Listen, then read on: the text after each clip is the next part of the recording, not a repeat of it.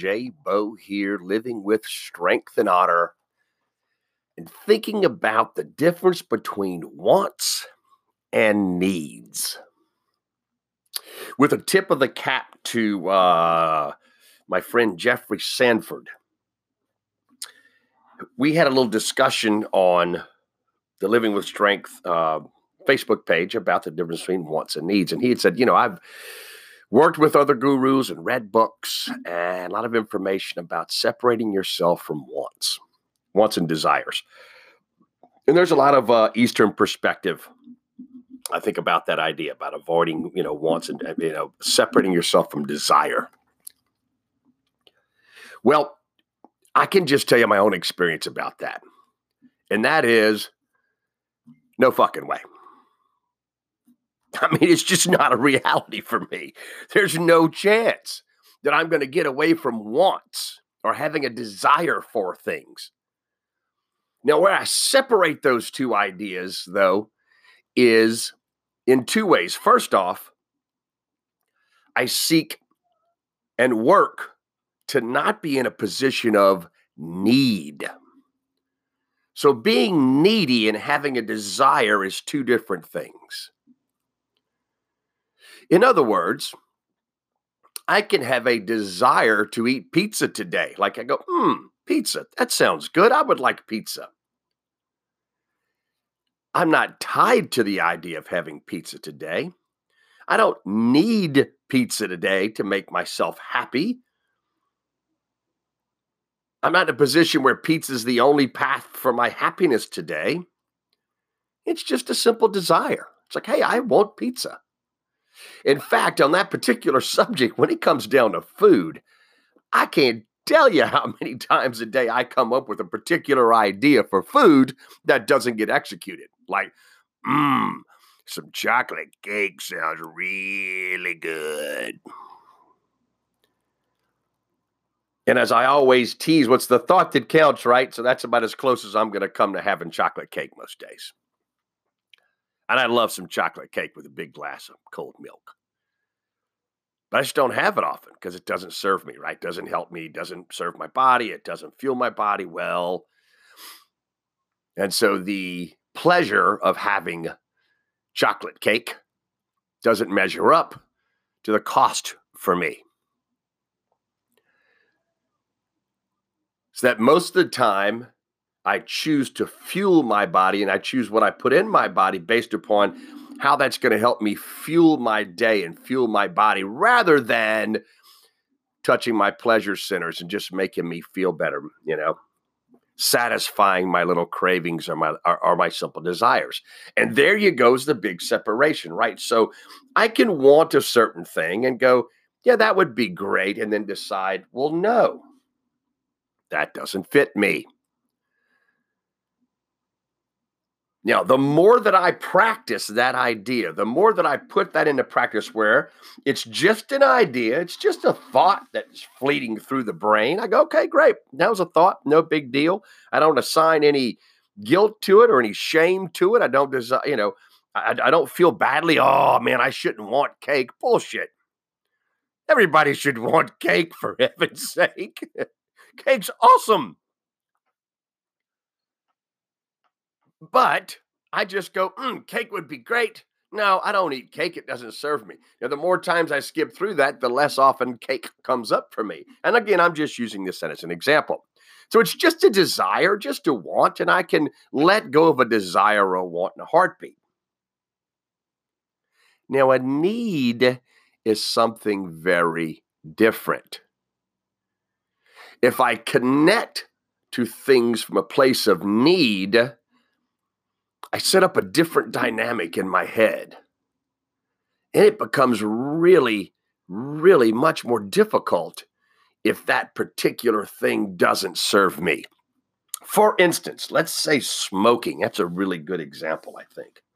I used to smoke occasionally. I was kind of a binge smoker. Like I wouldn't smoke for three or four days and then on a Friday night or a Thursday evening, whatever the case, I might get out, have a few drinks, and I would be, be a smoking fool. a lot of times, whatever I had left in that pack, I would just give to somebody else because I was not going to probably smoke for a while, or you know, maybe on a particular night, sitting on my back patio with friends, I could smoke a pack. Now, I don't have to explain to anybody how smoking, how wrapping your lips around a small fire and inhaling the smoke ain't good for you. In case you hadn't heard, it's not great for you. And so doing so was highly detrimental to my body. In fact, it damn near killed me, along with a few other things. And I did have cancer, but I had a heart attack that almost killed me a what they call a widowmaker heart attack, where I had 100% blockage on my right major artery and a 95% blockage on my left major artery. And the doctor said there's about a 20 30% survival rate from the kind of heart attack that I had. So smoking wasn't serving me, right? And I thought that when I had a, when I had some drinks, that I need a cigarette because they just kind of went together like peanut butter and jelly for me. But then I had to get to a different place about that, right? I had to get to this place where, you know, really it's just that I want a cigarette. Now, through the years, I'd quit for long periods of time year here, nine months there, year and a half here, you know. But I still thought I needed one occasionally. Like that was just a thing. Or and you could say, well, I, I just really just want one. Yeah, well, if listen, if if if it's such a thing that you don't have the power to resist it and stick by your guns for the decision that serves you best, yeah, you're up in the need zone. So, not to be tied to a thing from a place of need, like I got to have that. Now, that's that's not only possible, but I think critical to having the kind of life that you want to have.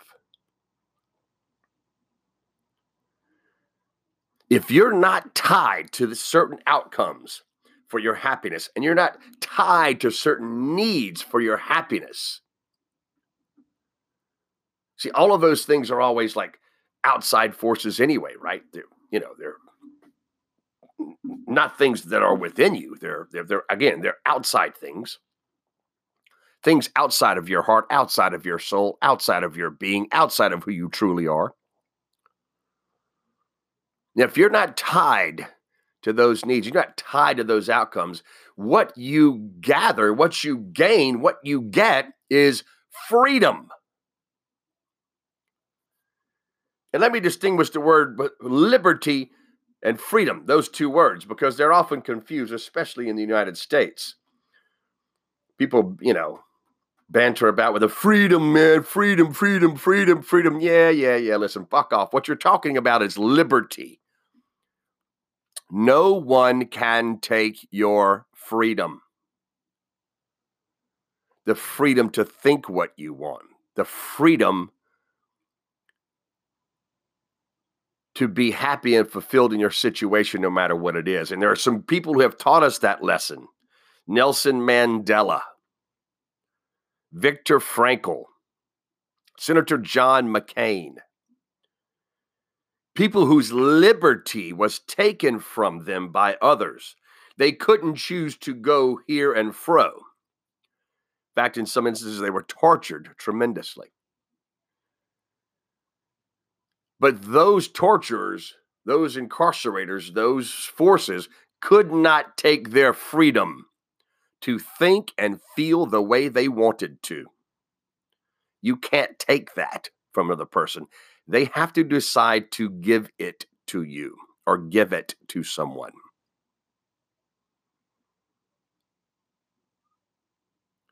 Now, considering that perspective, that's how you can shift your situation where that's concerned, right? So that you're not needy. And when you're not needy, you open up the door to greater freedom to feel however you want to feel about a situation, to think however you want to think about a situation, to produce results in whatever kind of way that you that, that you want to. Again, consider consider if you were jailed your liberty limits you from what you can do, but it doesn't it doesn't limit you to how you can feel and experience and right and be. You have the freedom to make those choices in the same way between want and need. So I can want certain things, and there's nothing wrong with wanting them as long as I don't tie my happiness, my fulfillment, my life to the outcome. Now, here's an example I have certain goals, certain targets in mind for my business for this year and next year and the next year and the next year. And they're all charted out and they're all printed up and they're all written down. They're very, very clear. They're clear targets that I want to achieve. I'm also very clear why I want to achieve those targets, what it means for me and my family, my customers, what it means in, uh, regarding my purpose and what I want to accomplish in life, the legacy I, I choose to leave. But my happiness is not tied to the outcomes. I'm not waiting to live a life when I hit those targets. See, I don't have to hit the targets for me to be happy. I'm happy and loving life now. I'm doing life now. I'm having a ball. It's great. And quite a bit of my focus is in that area. Now, I've got those targets across my entire spectrum. I've got targets in my body for this year that's broken down to quarters. That's broken that that get that get broken down into monthly and then went in weekly targets. I've got targets in my spiritual space. I've got targets in my family space. Got targets in my business space.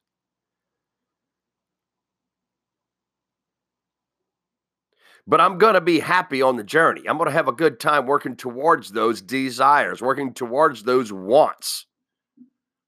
And it's because I'm not tied to being needy eh, uh, regarding the outcomes.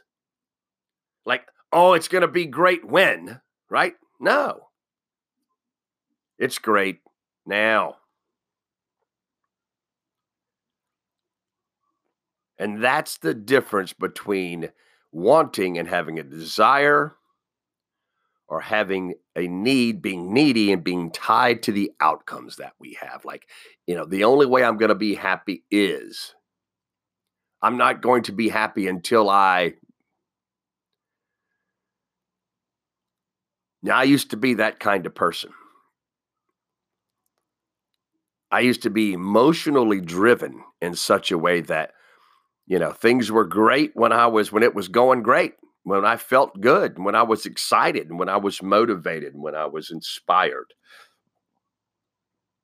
Things were not great when I wasn't all of those things, when I was struggling emotionally or burnt out or just uninspired by the circumstances or beat down by the obstacles and roadblocks and, and problems and challenges that I had. So I lived this real roller coaster kind of existence that was up and down and up and down and up and down based on my emotions and how I happened to feel. You know, whatever third party influences might be putting pressure on me. Since I've chosen not to be tied to outcomes as much and not to be needy and get clear about what I want and why I want it, what do I get by getting what I want when I can when I, when I can cross those planes when I, when I can when I can use those measurements then I open up the possibility going, yeah, yeah, look, I got some real good reasons why I want that thing. And I know that there will be some significant benefits to me and the people that I love in my life. So, yeah, I want that.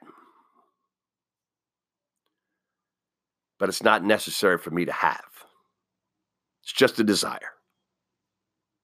That, to me, is the difference between want and need and living a needy life or living a life of desire. And yes, there are some thinkers, certainly some Eastern religions, that will say, separate yourself from all desire.